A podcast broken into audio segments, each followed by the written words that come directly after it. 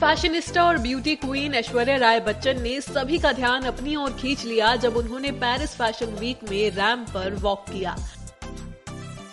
इस bodycon gown को ऐश्वर्या ने सी थ्रू केप के साथ टीम अप किया। अपने लुक को पूरा करने के लिए एक्टर ने डायमंड रिंग्स इयररिंग्स और गोल्डन हील्स पहनी।